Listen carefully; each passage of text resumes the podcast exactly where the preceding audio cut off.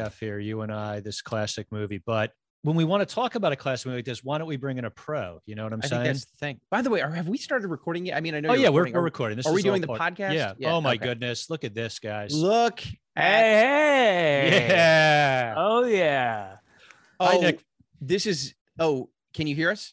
Yeah, I can hear you. Can you Oh, hear me? awesome. Oh yeah, All right. perfect. This is this is a little uh, this is a little awkward. We actually thought we were getting Nick Kroll. Oh, oh, oh, oh. I mean, I could do some Bobby bottle service for you if you want. That would be great. Um, Thank That'd be you. nice. That would be nice. There's, there's nothing Uh, there's nothing I'd like more than 45 minutes of Bobby bottle service. So if you could get on that, that would I'll be. see if I can whip something up. No, I'm Okay. the lesser of the two Nicks. I'm sorry, you're stuck with me tonight. We're, Nick we're happy. How are we're, you? we're happy with you, Nick. Don't We're- don't we're don't very let Chip excited. dissuade Thank you. Yeah. Good. Are we are we gonna go running? Is that the idea? I- yeah, we're I'll still take- run. We're yeah. still running. Okay. The thing is, you have a Peloton. Uh, my parents might have a treadmill in their basement. Okay, why don't we do that? We'll give you Great. five minutes to get into some uh, running clothes, and Okay. uh, we'll just get. We'll all be on treadmills. You know what this could be, guys? This could be the worst. Okay, get okay go video if we really if we Just- really try hard. Unchoreographed tread treadmill dancing. I think that would be I think that'd be wonderful. I think like I think like Rube Goldberg even watches those videos if he was alive, and he'd be like, "Come on, guys, let's just can it be a little bit more about the music and less Tone, about the tone it down a little bit. There's that one video they did, which is pretty amazing. The, the- is it this too shall pass, where it was literally a Rube Goldberg the size of a factory. I mean, they just had this whole warehouse, yes. and then they redid the whole video as a marching band, like Yeah. in marching band regalia, and it's another crazy, not Rube Goldberg, but just the way it's shot is unreal. Like I, I, I guess they learned that. I guess YouTube gives them. I guess they get a lot of money for it, but they have two separate videos for two separate versions of that song. They monetize both. Yeah, I think that's what bands have to do right now. If you're not good looking, um, you know, if you don't look like Megan Thee Stallion, you kind of have to come up with a gimmick. And these guys look, you know, I got to go to a lot of um, board game conventions, Yep. and I swear it's the members of OK Go are, it's like them times a hundred. And uh, so you gotta you gotta come up with a gimmick. Yeah, Yeah. yeah. Chip, we haven't even introduced our guest right now. We're just We talking to Nick like pretty much everyone probably listens to us knows who Nick Prueher is. But Like, why don't we give him the official the official rundown? Yeah. Guys, right now tonight with Junk Miles, we're talking UHF, probably talk a little Alf. And when Chip and I said I'd love to talk about the movie UHF, I'd love to talk about the TV show Alf, we both said we have one man to get on this show. And when he said no, we said, How about Nick? Yeah. Ladies and gentlemen, very pleased to have on our show independent entertainment professional, co-founder of the Mighty Found Footage Festival, co-host of VCR Party, Willie's Garage, Saturday Morning Cartoons, my personal favorite, writer, producer, vegan, Nick Prueher. Nick, thank you for joining us. Oh, best introduction I've ever heard. Wow. Incredible. Thank you. Thank you. you. Um, my assistant put that together.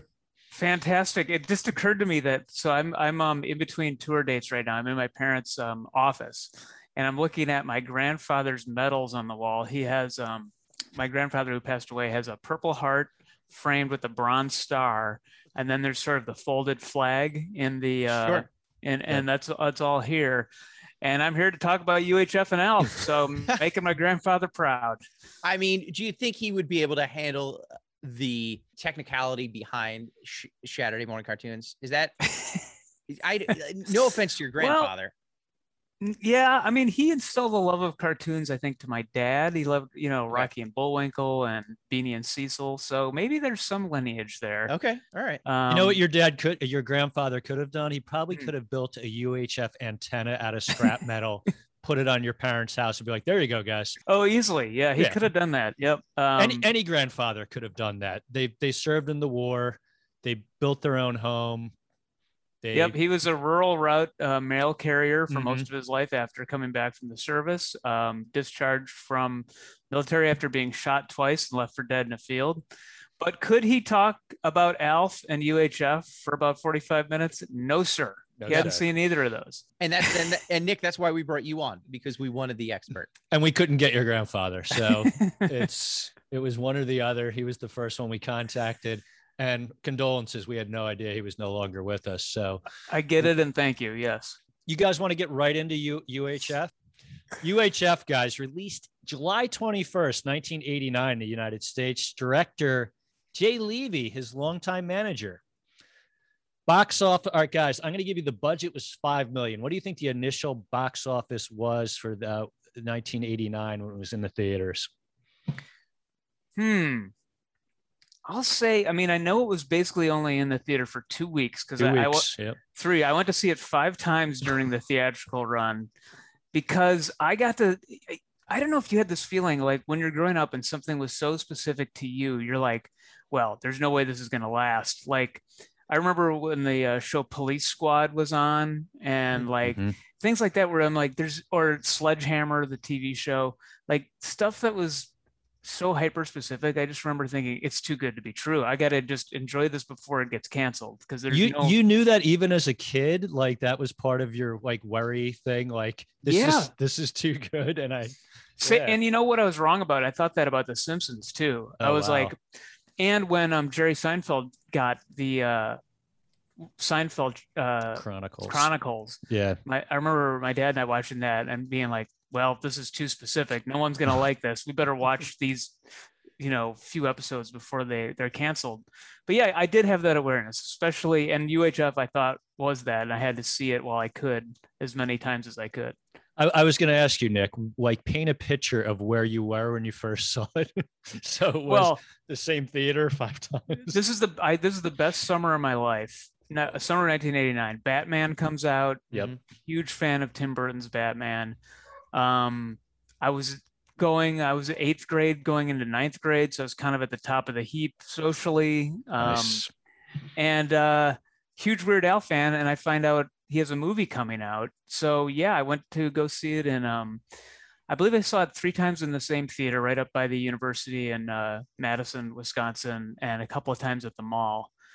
And uh, that was it. I can I share some photos? I know the Oh, people in God, the audio version weren't won't be able to see this. Oh, please. This is um me opening up uh, a UHF poster in uh that was must have been my birthday in 1990 February 1990. Wow. Got it from the Weird Al fan club, and uh, this also came in the same uh, birthday. There's me holding up a UHF T-shirt that I My think God. I think it was a double XL and probably is too big on me now, but at the time it fit me perfectly. Larger kid. So uh those are my uh UHF bona fides right there. that is amazing. That is fantastic. Um, so what was like your experience seeing it? Chip, Mine was I I I don't believe I saw it in the theater. And that was the year that like I think it really got killed because uh by the way, did I did I mention did, did I ever tell you this? I was at the grand the uh what do, what do you call it? The, the world debut. What do, what do they call it? The Premiere? premiere of Batman 1989 in Oh, in Hollywood. I was I was there. I didn't go in to see the movie, but that was the year that my brother won the Nickelodeon's Kids Choice Awards challenge. My w- part of the prize that we had was that we had a limousine for the week with a limo driver and take us anywhere. So that Friday night, we were riding around Hollywood in a limousine. He drives past uh, Grauman's Chinese Theater and says, "Oh, there's a movie screening tonight. There's a there's a premiere. I don't know what it is, but this is a lot of fun." He's like, I'm to pull up. I'm to get out, open the door. You step onto the red carpet, like get out. People, because there's crowds of people there. And he's like, just walk out, just then walk down the block, turn the corner, and I'll pick you up around the block.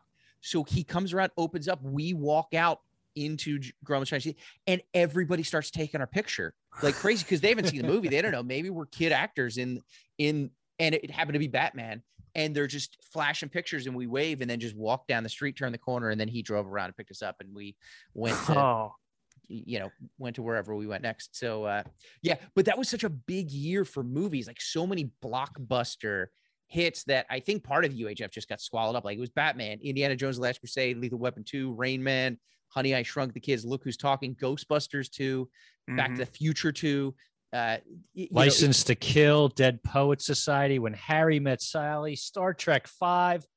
Poor Weird Al did not have a chance, guys. no there wasn't a chance. So I I don't remember seeing it in the theater. I don't believe I saw it in the theater. We were definitely big VHS kids, and we got it at the video store. And my brother and I, this was one of the biggest rentals of. I would have been in like sixth, seventh grade, and this this was one of the biggest rentals that my that Chantry household ever had. I mean, we would just rent it over and over and over again.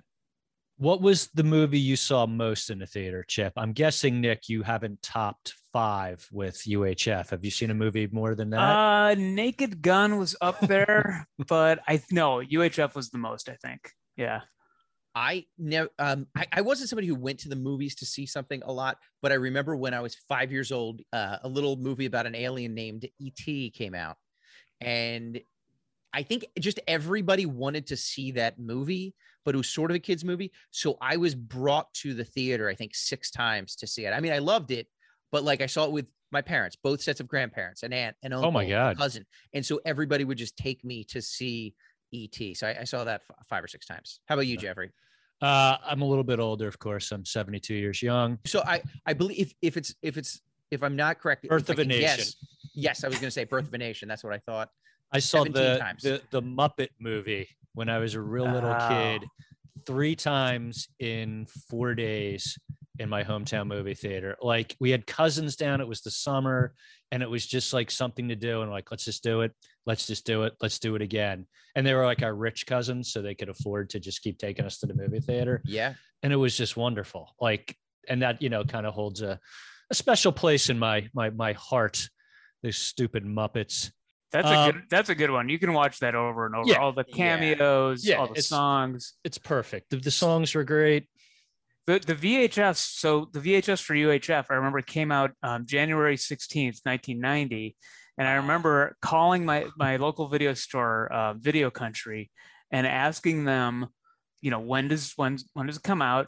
They had it on their calendar finally, you know, in December. And I was like, well, can I buy it? Because I know I was going to be renting it a ton. Sure. And uh, this was at the time where videos were not priced for sale. Like, Right. you know, I think the first one really that was for 20 bucks was Batman, which would come out later in in 1990 for for uh, for sale. But um, so he said, well, yeah, but you have to pay the cost of the video store. So it was 150 dollars for the VHS, and so I saved my allowance from and like for some Christmas money and all that stuff. And I came down there with $150 in cash on January 16th and bought this prized VHS and just was like, anytime I wanted friends to come over and watch it, they'd come over to my place. Didn't have to rent it. I, I owned UHF. Still have that tape, by the way. it's like farmer ted in 16 candles when he got the underwear and he held, holds up the underwear like nico kids come in his house he just holds up i own this this is Yeah. mine King of the Wow. dipshits. That was me. Yeah. Yeah. Uh, but that's yeah, I- amazing Yeah, Oh my so I wore out that tape. I mean, it's it. I, at one point, I remember pledging that I would watch it once a week to my friends, and they'd occasionally check in, and I would lie and say, "Yep, watched it last week. I think it was Thursday." You know, and eventually that dropped off. But I, I have seen that movie more than any other movie. Period. Now, That- were you a big Weird Al fan as far as his music? Yeah, the first cassette I ever owned was um, uh, 3D. Weird Al's self-titled. Uh, no, it was actually Okay. just the, the self-titled one with my Bologna on it. Yep. Mm-hmm. my I had an older cousin, you know how they sometimes get you into music that sure is a little beyond. So uh, he turned me on to Weird Al and uh, people like um, Barnes and Barnes Yeah. and you know a lot of Dr. Demento stuff. So That yeah, was, I uh, was- wasn't that yeah. was Bill Paxton? Bill Paxton was a mem- was part of Barnes and Barnes, I believe. he's in the Fish Heads video. yeah he yeah, is. yep yeah. It was part of that. I guess they're kind of just weirdo artists, you know, kind of like the Residents or something. And yeah, he was part of that collective. Let me give the audience just a brief. Uh, the box office was 6.1 million on a five million dollar budget. So, you know, and there was absolutely no marketing because Orion Pictures at the time went under two weeks before the release of the movie. So there was really no marketing budget to it. Um, brief synopsis of the movie, guys. After losing yet another job, George Weird Al Yankovic wonders if there's any career that he can handle that could handle his outrageous personality. When George's uncle hands him the deed to a local TV station, George creates a series of television shows based on social satire and hyperactive humor with the help of his best friend Bob. However, a rival station's bitter CEO, Kevin McCarthy, tries to destroy George's wacky programming, forcing him to fight back. Nick, when you first saw this, was this a plot? Was this everything that you were like, yes, this really suits Weird Al and makes a makes for a good movie? I thought so. I mean, it was like a series of uh, TV parodies, which Mhm. he had done a little bit in you know music videos and on Al TV and things like that. And uh, so I thought it was you know a perfect vehicle. Like wha- he owns his own Weird Al owns his own TV station. Like that's the perfect premise. Chip, did you buy in right away? Oh, absolutely. I I remember being so confused by Weird Al when I first saw him. I was about I was about six years old when Were you scared, Chip? Because you were you weren't, weren't the bravest young boy. No, I, I was I was very frightened of of his hair and his glasses. Mhm. I was such a big Michael Jackson fan when you know, Thriller came out when I was in like kindergarten, first grade, and just watched the Beat It video every every time it came on MTV. And then to see the Beat It video, but not the Beat It video, it was another guy doing it, and it's funny. I just didn't understand. I couldn't. Why is this happening? What was happening? And I loved it, but I just I had I, I was so confused by it, but I needed to know everything about it. And then I got Weird Al 3D, and which is a great album. Mm-hmm. And then yeah, totally bought into the move. The I I didn't care about the plot at all. I mean, the plot was fine, but it was just people throwing poodles out of windows. It was fake game shows, and it was just so fast paced. You know, just moved so quickly because all of these uh, you know, you know, just diverges into all, all these different TV show parodies. And like my dream job was like, I want to make up t- funny TV shows. Like, why wouldn't I want to do that? And so that was, uh, it was an inspiration, Jeff. Nick, one thing that I know about you is you don't like unnecessary or wrong punctuation. I know that bothers you. yes, Uh, Weird Al Yankovic. Weird Al is always in quotes. Like Yeah. that's his official moniker. How do you feel Mhm. about that? I like that it's in quotes because it it denotes that it's a nickname. Okay. Yeah, that's how I feel about it. What What are your thoughts? Oh, I, I I just noticed it for the first time. I was doing. I did a deep dive on Weird Al, and uh, I noticed every time where it was officially, you know, someone officially writes about him his website, it was in quotes. I thought maybe yeah, it's it denotes it's a nickname, and also maybe like a copyright issue thing where he just wants to let you know like I own this. Okay, that's good. be, I'm, yeah. I'm I- glad. I'm glad. I'm glad you're good with it. I know he was like a college, you know, radio DJ at San Luis Obispo, and um, he was just an odd guy. I mean, he was like a college kid in the 70s and played weird like Stan Freberg and Spike Jones albums on his college station. Looked like he did and played the accordion. So people would go like, "Oh, look, it's Weird Al," you know, and like almost derisively, and he kind of owned it. And you know, uh, sent when he sent in that cassette of My Bologna recorded in his college bathroom to Dr. Demento, he put Weird Al on the uh, on the uh, cassette tape, and so I guess that's why it stuck. Okay, then it's allowed. We're good with that then. Okay. All right, because I didn't want to, you know, have to have anything upsetting for you, Nick. About no, the, uh, I I know. I appreciate you pointing that out. Uh-huh. Um, one other thing. This is this is a good fun fact, guys. We're going to get more into the plot, but in foreign markets, it was called the Vidiot from UHF because they were afraid UHF wasn't a worldwide. It wasn't known worldwide, and this was kind of getting past when UHF was a real thing. So they were afraid to call it UHF in foreign markets.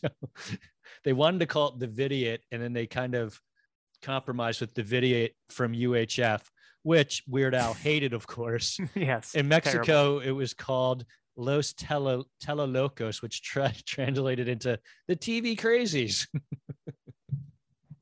TV Crazy sounds like a bad Saturday morning cartoon, Nick, that you, Yeah. you would you would probably watch on your Saturday morning cartoon, maybe a one hit, I mean a one season um uh, Yeah, series. Voiced by Frank Welker. Most Mm, of of the characters, I'm sure. Yeah.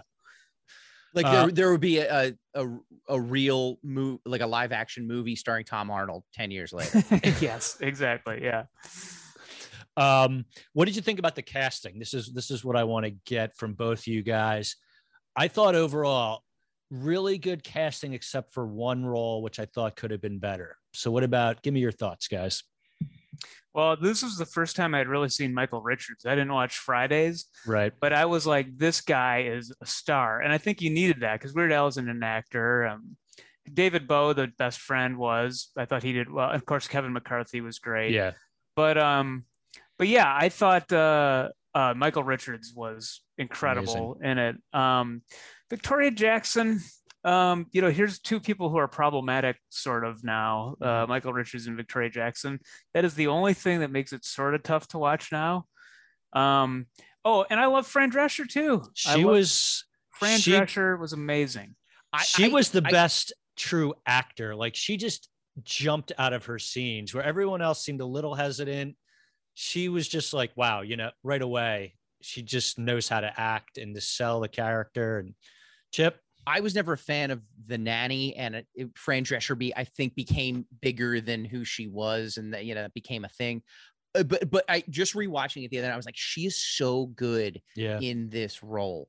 Um, another person who I think really just I I don't know if you guys know this, Billy Barty was in that. Yes. Did you know in reality he's actually six? He was actually Yeah. six three. Mhm. Wow. he's, he's six. So they did the Lord of the three. Rings Hobbit sort of uh, technology for that. They did. So I, I think that you know just to look to see what he did, it kind of a Gary Oldman sort of Mhm. situation there, and I, I Uh, think that tiptoes. really respect. Yeah, it's really respectful. Uh, to, I just the the way he brought that. Um, yeah, but I, I thought I will say, and I'm guessing, Jeff, that the one role that you didn't love, I didn't love uh, Victoria Jackson. Yeah, I thought. Well, the one thing I noticed, which is really odd, she had very few lines. Yeah. It's like she did not have a lot to say or to do except for kind of to look starry-eyed and then look sad. Um, which is kind of her thing. I mean, she is not to, you know, but she in Saturday Night Live when she was on there, she played the ditzy, you know, like Mhm. what? But knowing that Jennifer Tilly almost had the role Oh. and Ellen DeGeneres almost had the role. And when I heard Jennifer Tilly, I'm like, she would have been, I think, perfect because she's a really good actress and she Yeah. plays kind of that quirky, flighty, but you know, really cute at the same time. I think she really would have nailed it. Although I think she might have been almost too close to Fran Drescher. Oh, Like good that point. could have been a yeah. Mm, yeah. Yeah. Yeah, maybe you needed someone. Well, you know what? Um, Victoria Jackson said she believes the reason she and Fran were both hired for the roles was their goofy voices. Like she believe, you know, she has the little kind of baby voice. Fran has the Fran Drescher voice. She believes that was the reason that they were like. That's what Al, what what Al liked about that. I could I could see that. Distinctive. Yeah. You know who else is in this too is John Paragon, who recently passed away from uh, who played Jambi and Jambi. uh, Pee Wee and was oh my you know, God! He, but yeah, he was R.J. Fletcher's son. Was, Happy Father's Day, Dad. Dad. so funny and uh yeah just the little roles and uh who played uh Raoul's Wild Kingdom he was another good character actor um Was Rob- he uh I can't remember his name And I believe he passed away during the filming? Right? oh, Yeah, he was in a- Trinidad Silva yeah Yes. Okay, yeah. He died in a he got a car accident before the film was and they had other scenes for him Yeah. that they were going to do. Like the cats were going to come back and like seek revenge on him and all this stuff and which would have been nice cuz I got sad thinking that one of the cats died. You mean, you Yeah. mean poodles? Poodles, yeah. what am I Poodles, yeah. Poodles, yes, it's yes. close enough. Close enough. Yeah. Well, poodles are pretty close to cats. Yeah, exactly. I'm not disparaging poodles, but Yeah. you know. Um yeah, so that was said that that I, he died during that. Not to bring this down. This is a, a celebration of a By the way, that Yeah. scene, I think, the Raoul's Wild Kingdom, for my brother and I, just shot for shot, the funniest, hardest laugh for maybe any movie. Just the way that you know the the licking of the turtles, the the him tossing. stick he yeah just there's one shot where he's throwing going to throw the poodle and just the look in the dog's eyes like you can actually see the look in the dog's eyes is just perfect I think that whole scene too, because there's a, a you know when uh, Weird Al took took over um, MTV with Al TV, uh, which happened right after the you know success of Eat It, 1983. Yeah. Um, he would he was doing a bit called Harvey the Wonder Hamster, where he'd have this little wonder hamster, be like, isn't he cute? They go to a close up, and then it would cut to a wide, and you could see he had a toy, but in you know on a a Sony 13 inch Sony Trinitron. You know, you didn't know. And you go, anyway, that's Harvey, and you'd throw him against the wall. and it's the dumbest gag. But the fact that it was so fake was what was funny. I mean, if you really saw thought animals were in danger, it wouldn't be Sure. funny. Yeah. But yeah, clearly these, you know, when you see the pile of poodles, it's it's like a it's a Looney Tunes, you know, Yeah. car- cartoon. You know, another huge laugh that I would, and it's just so funny, and it doesn't have to be there, and it's it's just so weird. Is when he's at the party where he gets the deed in the first place, and he's feeding his dog the punch Yes. Out of the ladle, and then he's done with it, and he just puts the dog, Dog in, in the the punch, bowl. I mean, there's just I don't Yeah. know why that to me just hits me so hard, and it's so funny. There's a there's an Albert Brooks gag. It's one of the greatest gags where he has like a puppet. He's doing ventriloquism, and you know he's like really into it, whatever. And then he wants to stop and light a cigarette, and he just drops the puppet. It's I don't want to ruin it for you, but it's that same thing. where Yes. it's like you're taking care, you're taking. Then you're just like, oh, fuck it. Yeah, yeah, Yeah. There, there's another like um, underrated line that in rewatching it, I really love where Weird Al is dejected. He thinks the the station is going to crumble, and uh, so he goes to a seedy dive bar to kind of like you know drink away his worries. And he goes into the dive bar and he goes, ah, banana daiquiri. and, and the bartender makes him one. Yeah, uh, and then blue glass umbrella.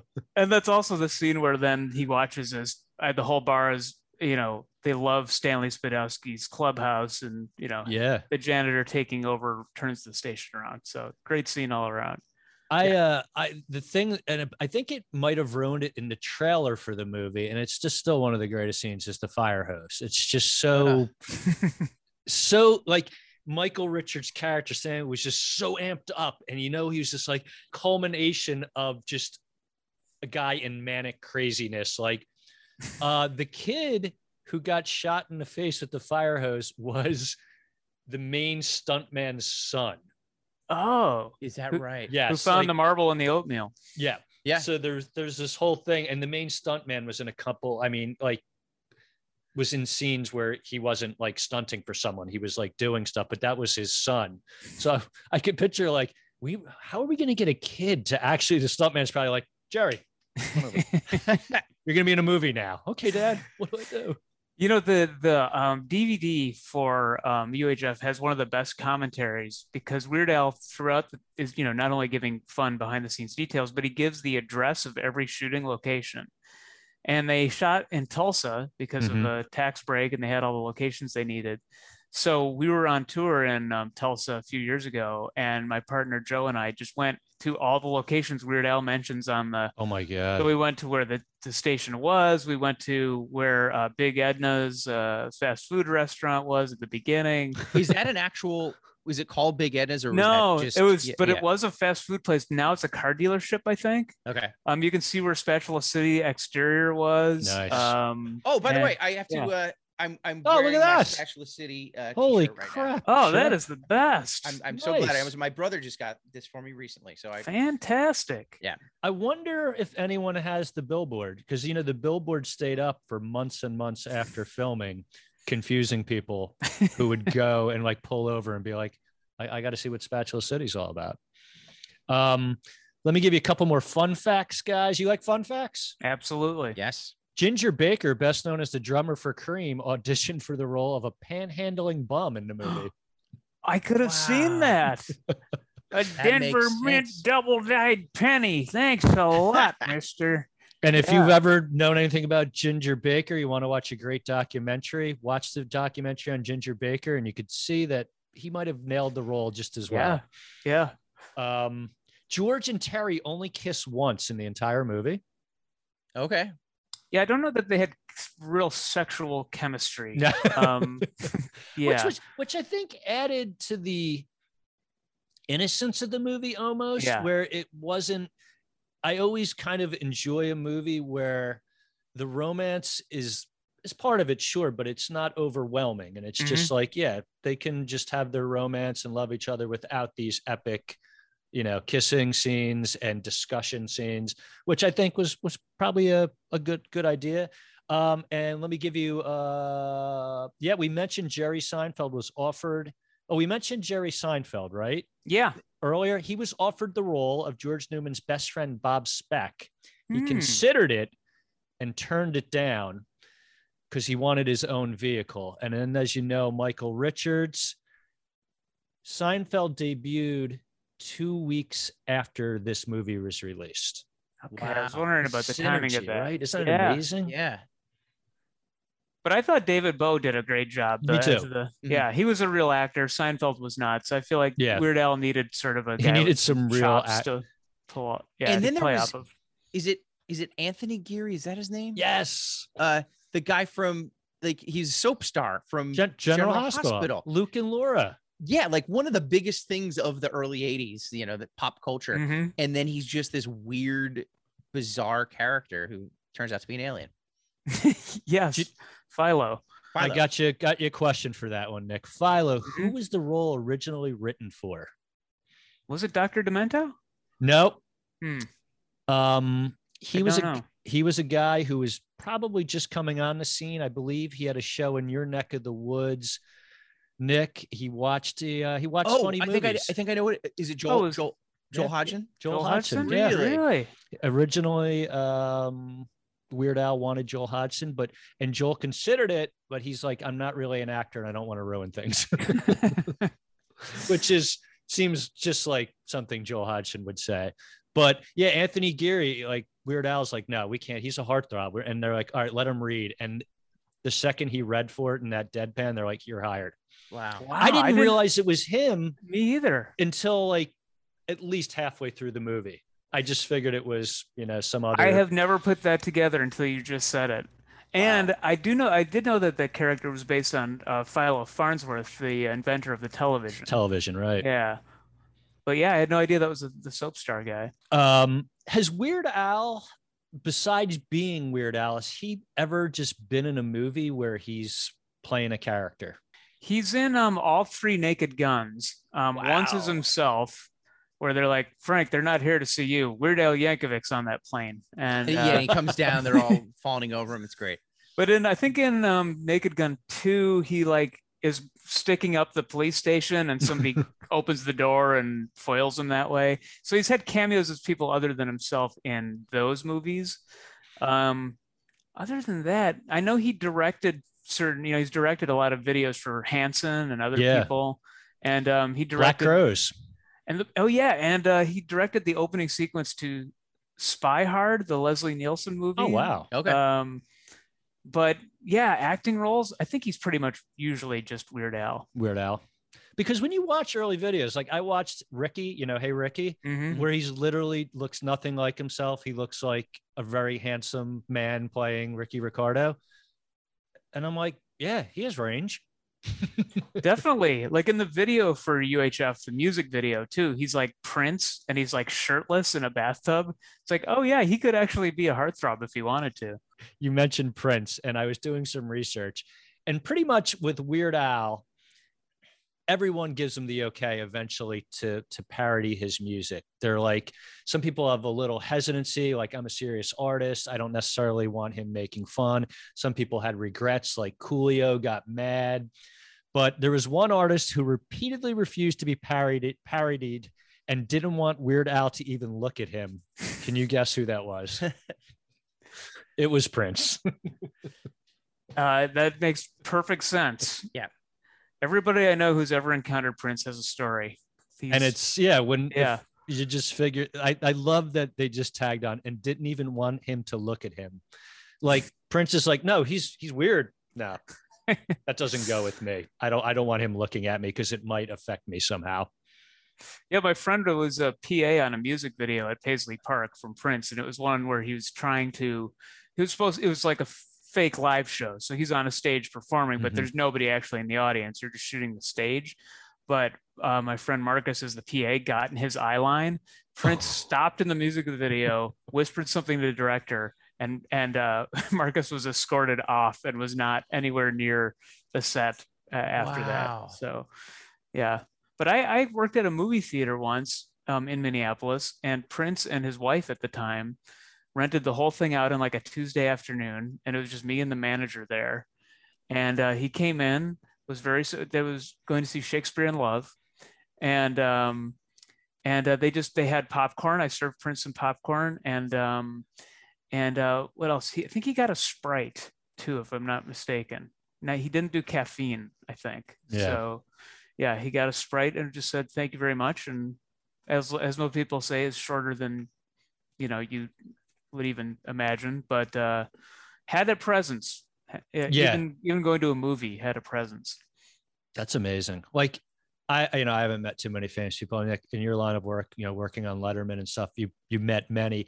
Was it always? Were there some celebs who had no presence? Because I know the few times, like Jon Stewart, I've met. I've met um, Janeane Garofalo. Even low key actors like that, they had that aura around them. You're just like, wow. You wonder how much you put on, you know, yeah. like it, or or whether they actually have that but yeah. yeah, that's that's a good. I think the when I first started working there and would have to like pre-interview the celebrities and stuff, it was you had to be very deferential, but you couldn't also be like fanboy. It wasn't like you're meeting them at a movie premiere and asking for an autograph. You were a, a colleague, so you had to play it cool, even if you know. Like I met Steve Martin, and like oh.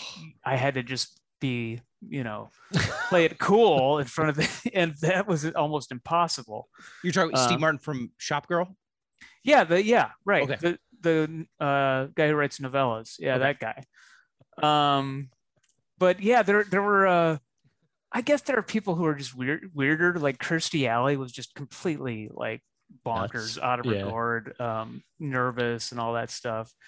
Um, some people, yeah, I I remember just learning a lot. Like, um, I think when Dave had shingles, like uh, um, Luke Wilson stepped in and was going to be like a guest host. So I was kind of like talking to him and I was like, oh, yeah, because Vince Vaughn had been on the week before. And I'm like, oh, yeah, I, I was just talking to your buddy Vince Vaughn. And um, he goes, ah, we work together. I don't know if we're buddies.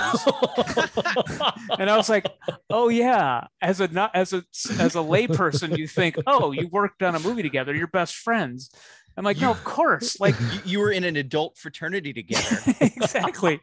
but I'm like, I'm, I feel like an idiot now because I'm like, you know, if I think about somebody I worked with 13 years ago, or yeah. what, you know, I'm like, I don't, I don't even know what they're up to now. But, um, but yeah, I think, uh, yeah, you had to sort of get past that. But you're right. Like, I, even people who are pretty low key, um, had sort of a yeah. seemed to have some kind of aura, or like I remember so my friends from England um, had uh, they had been over in England and they lived in New York, and they brought me VHS dubs of this show called The Office that they said, "Oh, you'll love this."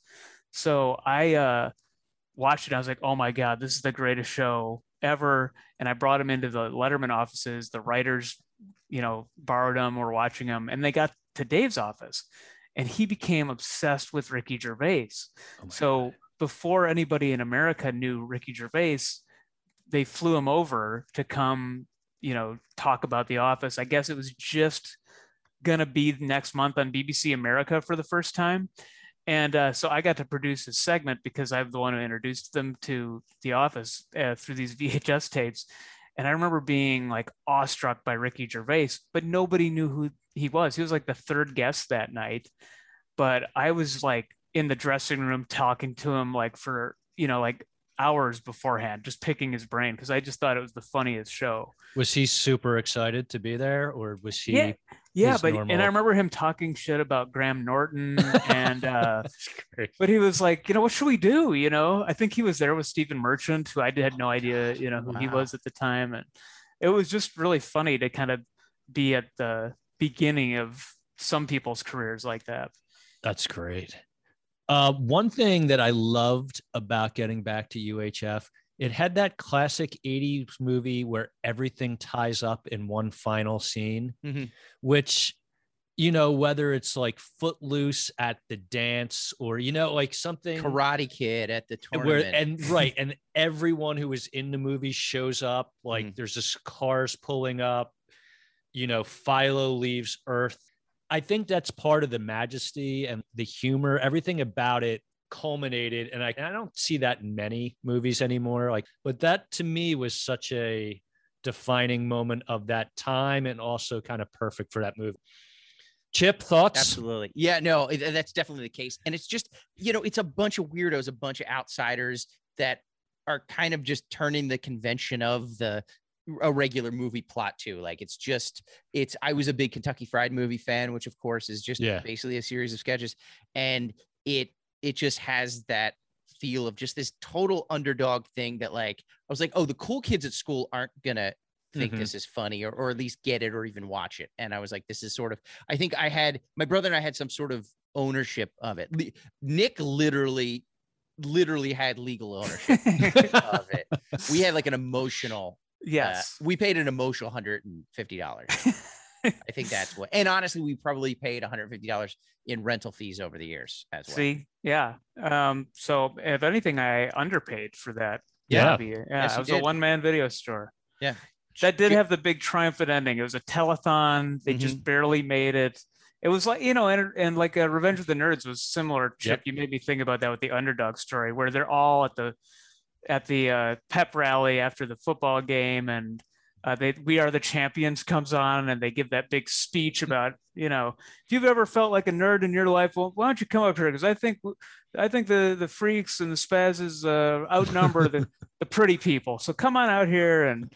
You know, it, it did have that. Everybody's here Yeah. the bad guy smirking and you know rj fletcher gets his comeuppance at, in uhf and Every little every little thread tied up. You're like, how did the panhandler get the money? And then it like for no reason, he's just like, and then I sold this for two thousand dollars, telling you know, and you're like, okay, check that one off. The the the hanging thread. Check that Mhm. one off. Yeah, it was. I thought billy it was just- barty trips Yeah, trips the Yeah. guy to get his revenge. yep so everybody gets what they want Nick, have you? I mean, this is a dumb question, and Chip and I were talking about it before you were on with us. Seen him live, and before you answered, literally everyone who's seen him live saying it's one of the best just live entertainment shows you can go to. it is i recommend anybody even if you're not a weird al fan go Right. um, because it is uh, costume changes, it's nonstop songs, and then during the costume changes, he's playing clips from his specials, from you know the the bit he does in um, on AL-TV where he he like matches his background to a celebrity interview and asks them questions that weren't being asked and then uses their actual responses you know Right. um, he's interviewing Madonna, you know, so he's got, you know, 40 years of those that he's inserting scenes from UHF. It's uh it's a multimedia experience. I've probably seen him, you know, I don't know, two dozen times. And oh my God. um and back in the 80s uh and 90s, it was like state fairs and Really? small clubs. But then I saw him at Radio City and and uh, at the Apollo, you know, a few years ago, and it's amazing to see how it's.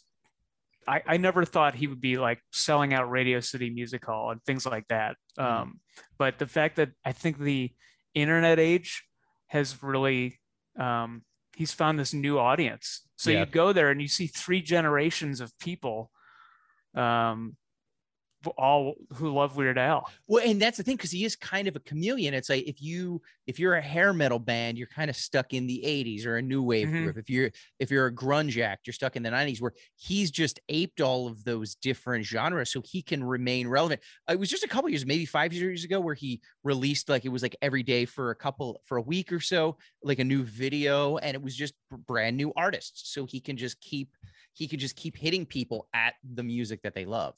Yeah. Another thing we mentioned is uh, he's had the same band member since 1982, same core band, which uh, which is pretty cool. Like you watch the early videos, you know, some of the more rocking songs, like the band's really good. You know, they they had like you know almost like an alternative vibe to them. Like when you watch them playing on like some of the uh, early tracks, we have Steve Jay, Jon Bermuda Schwartz.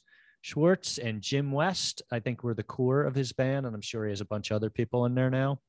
Yeah, there's a keyboardist, but but Jim, but the otherwise it's just those three guys. And Jim West just won a Grammy this year for a solo album, playing like Hawaiian slack guitar. I think it's like Wow, a really? best Wow. instrumental album. So yeah, it's like all these guys are world class musicians and have been together since like 1981, That's which is crazy. a, that's like a huge you know longevity for any band.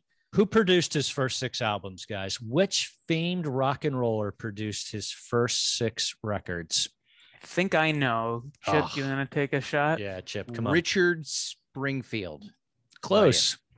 Is is it Rick Derringer? It is Rick Derringer. Is it really? Chip, do you know what Rick Derringer is most famous for? What song? Uh, yes, and I'm totally Rick Derringer. Uh, Ro- rock and roll hoochie coo. There you go, buddy. Is that what it is? That is it. Yeah. And he did a bunch of wrestling albums. Yeah. That's where I think like most kids were like, he produced like those early wrestling albums that literally were on the charts. Mhm. Yeah, and he was like in a band, I believe, before solo called the Real McCoys, which is more of I think like a folk rock. And but yeah, rock and roll hoochie coo was huge. Yeah.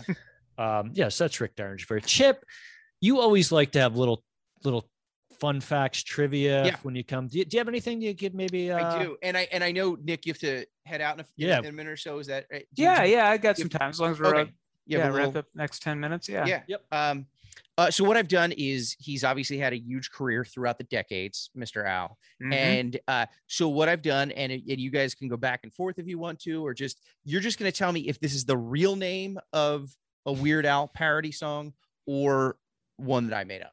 okay. That's all I have to do. But let Uh, Nick go first, of course. Nick, go, you go first, and then he, he might disagree with you. We'll see. Uh, number one, My Bologna. okay. I'm going to say that is a real parody. That is a real parody that he did. Like a surgeon. I say that is a real parody. That is a real parody. Can I give you a fun fact about like a surgeon? Yes. I'm sure Nick knows this. Weird Al takes no requests from anyone to parody their songs. He absolutely doesn't want anyone giving suggestions, except once in his life where Madonna approached him and said, How about like a sturgeon? And he said, Okay. And that was the only time she actually influenced one of his Which is pretty cool of her.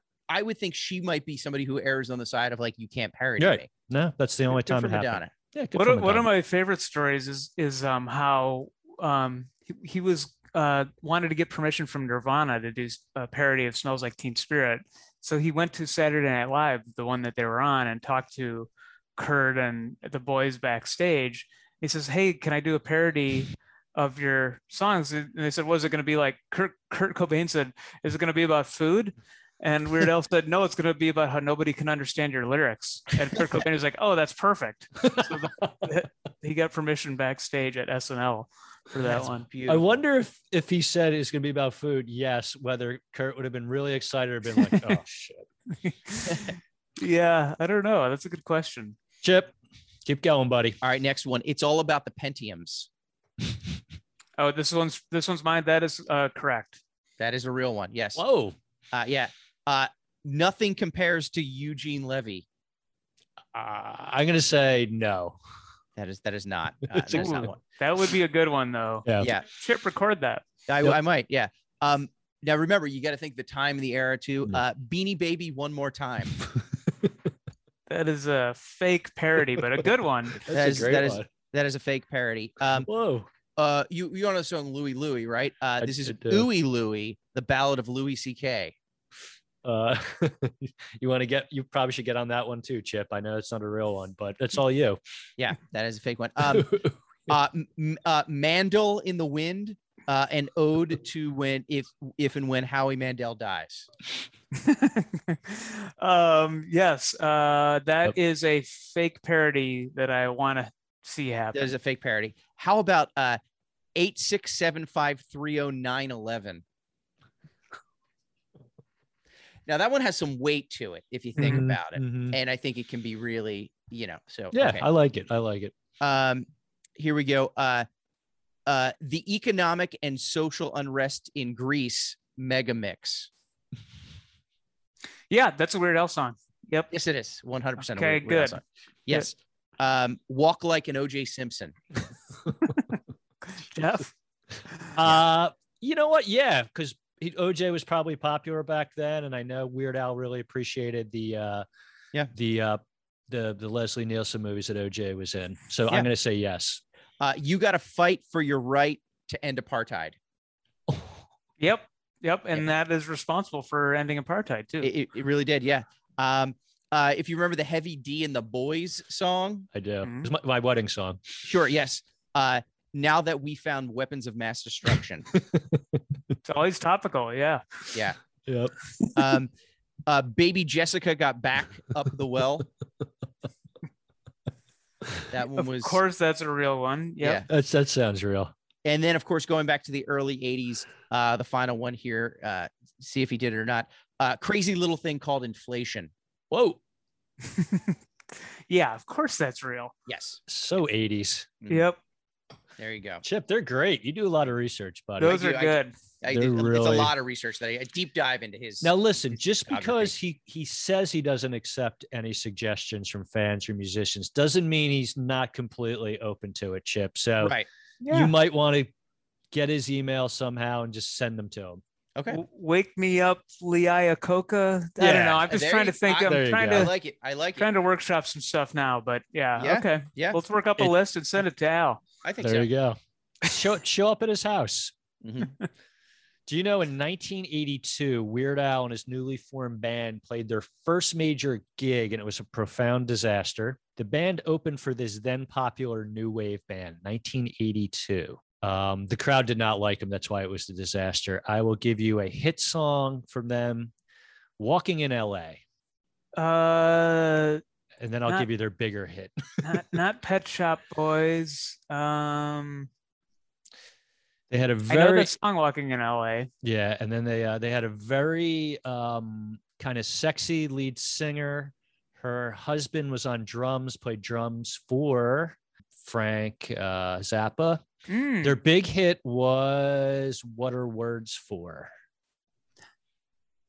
Gosh, I Oh, keep forgetting. You guys are a I- little younger. yeah, but I remember the singer had um pink hair, sort Yeah. of, right? Mhm. Ah, walking in. Out.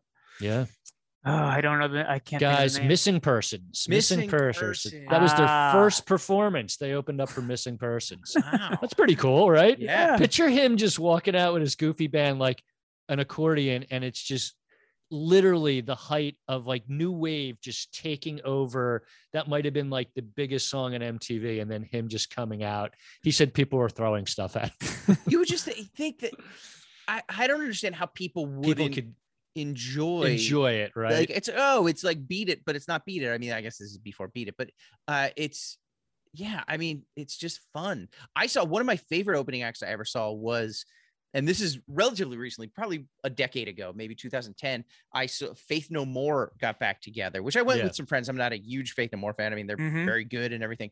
I saw them at the Mann music center so an outdoor amphitheater in philadelphia. Um the the stage lights go down and a man in a tuxedo walks out. It's neil hamburger neil Oh, hamburger yes. performs for a faith no more crowd and just to see him and how much they hated it but then you could just see that moment where it just started to turn and these kind of heavy metal guys started to figure him out Yeah. Uh-huh. win them over was one of my favorite things i've ever seen And I'm sure that was like, he's like, hell yeah, I want to do this. It's Yeah. a challenge, right? As, Mhm. as you're a stand up, I'm sure, you know, you get a little burnout and you're like, yeah, I like a challenge. Uh, going back to Nirvana, they had Bobcat Goldthwait open for them a lot just because Kurt thought it was hilarious how much the fans hated Bob, and like so he would get this. So they became friends, and like he would he would go out and open for them a lot. we, we toured briefly or did some stuff with Gregg Turkington, who plays Neil Hamburger. And I get the feeling like we, we did one show with him where he went into this long, long joke that has no payoff to it. And it's about like the Four Tops or like some old timey band that nobody cares about. Yeah. And he goes, Yeah, I hated the audience. So I always throw in the Four Tops joke or something like that.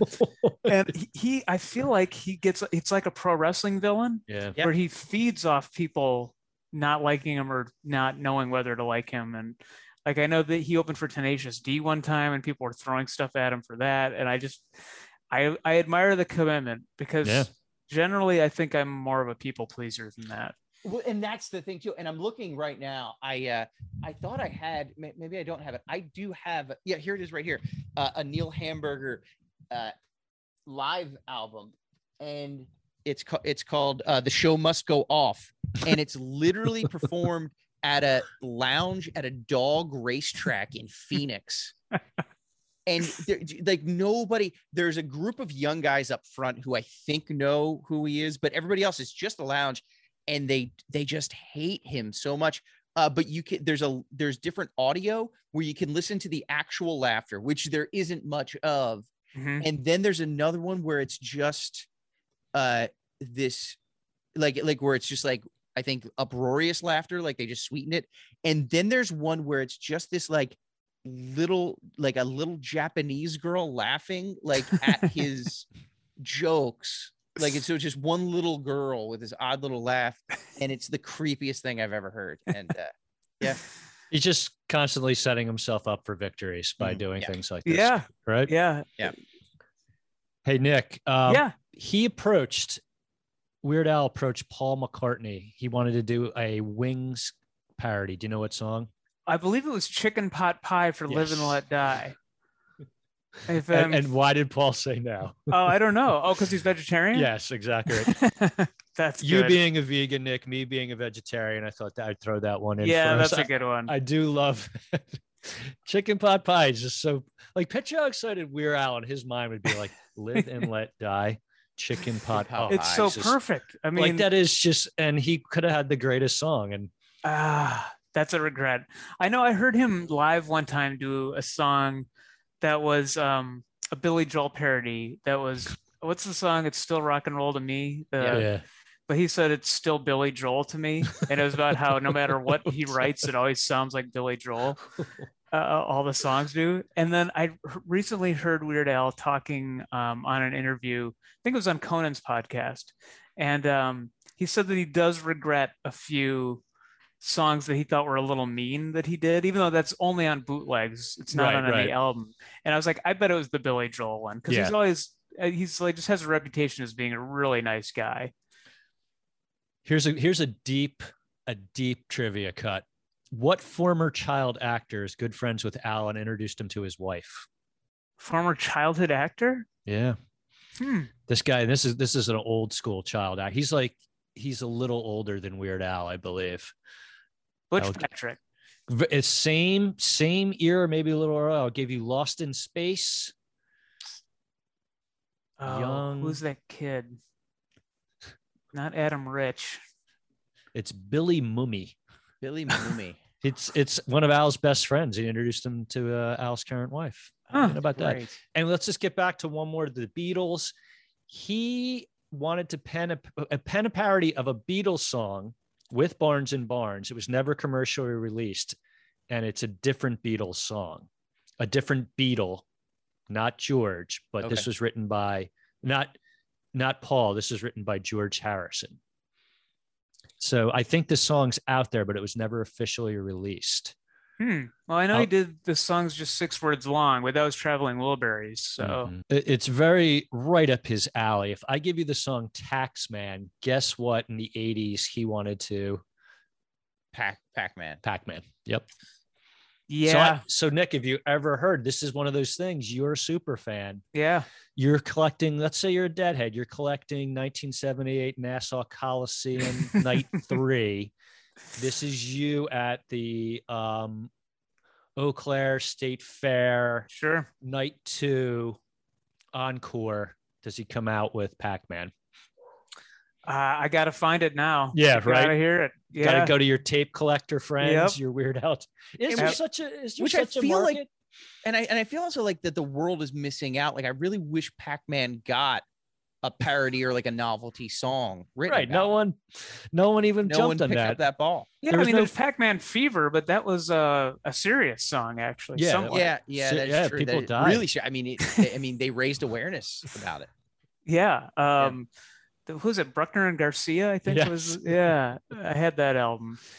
Um, uh, was pac-man a saturday morning cartoon Yes. Yep, it was. We've done it on our on our Saturday morning cartoon series. yes oh my god awesome uh Yeah. speaking of nick you have a new season coming up of saturday morning correct September 4th, we are doing, Oh. uh, we're relaunching season two, and uh, we're doing all the Saturday morning previews that they would do the Yes. Friday night Oh, that's the best. before the new season would launch. They would have, you know, and in fact, here's a tie in. I'm just realizing now the one I picked was uh, 1983 Weird Al, um, Oh. hosting it from Knott's Berry Farm with an animated Scooby and Scrappy Doo, or with a costume Scooby and Scrappy Doo.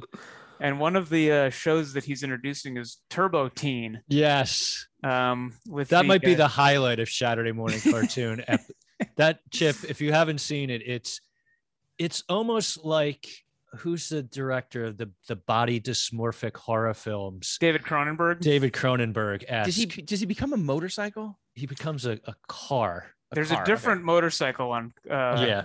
but yeah, he it's a teen who morphs into a like a Trans Am Okay. and foils bandits and things like that. And That'd Joe and Nick or, or George would literally slow down right between when his face and the front of the car would kind of like cha- it's so disturbing. I, It I'm literally looking. is I'm looking at it right now. Yes, I do. Yeah. I do remember this. Awful. Awful. Yeah. Yeah. Yeah, so September 4th, you get to see Weird Al introduce and Scrappy Doo introduce Turbo Teen. And where can they find? Where can people find that? Oh, that's at um, on our YouTube and Facebook uh, channels. Found Footage Festival. And you have VCR party every Tuesday night, 9 p.m. Eastern Standard Time. And then Nick, you have a you have an affinity, I'd say, for Weird Al. You also have another affinity, I'd say, for another super popular character, actor. TV's Alf. Yes, it's been And I a- believe you have your yeah. own show, Willie's Garage. we we recap all episodes of Alf. We bring on special guests. Chip has been a guest. Mhm. Um, with Chip, you'd be happy to know that I recently interviewed uh, Pete and Pete. Um, Oh. and I told wow. them about your revelation, Oh. uh, what did they, the what Wayne did they- Schlegel we- revelation, Yeah. and they were sort of nonplussed by it. But they did say that the writers were constantly watching TV uh, while you know in their room instead of writing, and so Yeah. that they probably had that deep cut knowledge of Wayne Schlegel being mentioned on Alf, and then included it in a Pete and Pete episode. That's great. Yeah. Wow. So they acknowledged it. And Okay. um, the big news is on September 22nd, which is the 35th anniversary of the debut of Alf, um, we are holding a 24 hour, or not a 24 hour, a 13 hour Alphathon. Where me and my reluctant co-host George are watching George. all 13, all 26 episodes of the se- season two of Alf in a row, no breaks. We're bringing on special guests like an Alf writer. I believe Chip is going to come and perform Oh, and specific Alf based stand up. Alf oh. based stand up. Yeah, there will be. Yeah, Alf based stand up. Nick, So- will the uh, yeah. will the Alf coat will the Alf coat be making an appearance? Yes, I have a coat made of uh, 70 Burger King Alf um, puppets. Uh, so it's an Alf fur coat. It'll be making a debut. Uh, the be watching during night. We might get in our Alf sleeping bag, watch some episodes from the Alf tent. Um, it's gonna be. We'll have an Alf cookie jar there for nourishment. It's gonna be. We'll we'll go insane. You will go insane. Yeah. And, and God bless George. yeah, I know. Hey, it was his idea. He wants to get it over with in one fell swoop. Oh, is that that's the ripping off of the band-aid instead of you know doing it over the course of a whole uh I know he's legally obligated to watch all of them with you, and I guess that's probably the best way. and we hope people will tune in for summer part we're starting at 10 a.m eastern on our uh, twitch.tv slash found footage festival and um yeah you can watch us live kind of slowly go mad over the course of 13 Oh. hours yeah Do you think that will come anywhere close to? I believe you and your co-host of VCR Party, Joe, spent a good amount of time watching a particular TV series years ago. we watched all the box set for um for uh full house came out in a uh full house in a sh- you know like uh, one of those san francisco houses that came in the Mhm. shape of the house and so i i wrote to the place and i said um, can you give me an advance copy we'll cover this for entertainment weekly i didn't know anybody at entertainment weekly but i wrote them I wrote them afterwards and said, "Hey, I'm pitching this story where we watch it all in a row. It's uh, three and a half days straight of nothing but Full House."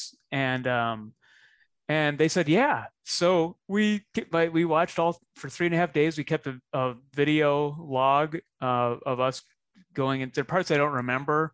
I'm wearing the roof of the DVD box set on my head at one point. Um, we we kept tallies of all the catchphrases. We watched uh, the Olsen twins get not cute enough, so they brought in those two Moppet Yep. Head Mhm. twins, and and uh, we were a little bit too old to watch Full House when it was out, so it was the first time watching it uh, for us, and uh, we had guests over to watch it briefly, and uh, again, we it took a while to recover. Um, and unlike the end of an 80s movie, there was no fanfare. We just kind of went, all right, that's it. I guess I'm going home. And Oh, yeah, but no that confetti, no. You, Yeah, you just you just grabbed your Alf duffel, duffel bag and started hitchhiking. that was it. It was Yeah. like the end of a Incredible Hulk, you know, it tripping kinda- over Joe's uh, just beer cans everywhere. I imagine. essentially. yeah, Yeah, right. essentially. Yeah. We did have Um, a treadmill going, um, so we could kind of keep somewhat in shape, but it was it was just sickening. that was the training you needed to do to get your body and mind in shape for this walk in the park 13 hour Alf Fest. Oh, I could do it in my sleep. There you go. Well, Nick, thank you so much. This is so we're going to be looking forward to more Alf goodness. We can, like I said, just go to Found Footage Festival on YouTube, um, type it in anywhere, and uh, you can find out all about VCR Party, Saturday morning cartoons, Willie's Garage, and the Alf Fest. Um, thanks for stopping by. We really appreciate it. Thanks. Yeah, do we thank you, start, Nicholas. do we start running now or does, yeah, does- we're gonna we okay. can just basically run now, and then just Okay. let us know after we're done recording where you are, and then we'll just get you. Oh, okay, there. sounds good. Send I us your, think I got send us your format. Fitbit info. Yeah, just send your Fitbit, upload it to Strava with your Gra- Garmin device, and then we'll all kind of get the GPS coordinates together. We'll post that on the website, and then we'll call it a run. Okay, got it. Yeah. All right. Thank you guys. Thanks, Nick. Thanks, Nick. We really appreciate it. All right, so We'll see you. Nick Prueher, Jeff. Nick, ladies and gentlemen, one of the greats. Uh, you couldn't ask for more knowledgeable, bigger fan for the movie UHF, and I'm very excited. The thing about Nick is like I've never really been a, an Alf fan until Chip. You kind of got me into Alf. Yep. I watched a couple, and I'm like, all right. Then I watched a couple of Willie's Garage, and now I enjoy the show. Yeah, it's uh I mean it's difficult to watch from time to time, but at being my age, I mean just came in. I think I was 8 when Alf Yeah. started and just I mean it was just such a phenomenon that it, it was it was so it was so much fun. My brother and I loved Monday evenings because uh, because was, that Alf. was that Alf night Monday Mo-? Monday evenings I think at 8 p.m. on NBC. I. Chip, I got, I got a couple more questions for you. All what right. do you think Weird Al's biggest hit chart hit of all time is? What song? Is it Amish Paradise? Amish Paradise comes in at number four. Chip Amish Paradise, Hot 100. Num- Wait, it came in at number four. number Uh, four. So, so, so he has three bigger three, hits. three big. This one, Amish Paradise. Uh, Was is is Fat up there? Fat. Eat It Michael or- Jackson's Bad. Uh, no. No. Wow. Okay, so, So- go ahead. Go ahead. What- Amish Paradise uh, peaked at uh, number four. 53 on the, Okay. on the Hot 100 chart, 1996. Um, close to Fat, Eat It, okay. number two. Eat It was Okay. number That was big. Okay. peaked at number 12 in 1984. All right. Um, and I'd say it seems like the number one was 2006, one of his more recent ones. Little parody of Chamillionaires Riding Dirty. White and nerdy. That was a big one. Like even not being cognizant of that Weird Al world, I remember that song in Yes. video. Oh, sure. Very that peaked at number nine. Okay. And then uh, rounding it out, number three, like a like a surgeon Okay. was number three, and number five smells like Nirvana. That was a good. That was a big one. That was a good one, right? So there there is big, like you know, uh, big, big hits, chart wise. Not not necessarily his best songs, Chip. Th- no, there's a great video, and it was during that again five or six years ago, actually, maybe longer, when he did like a week, uh, week or so of he released a different video each day on YouTube for for his new Yeah. songs for his new albums.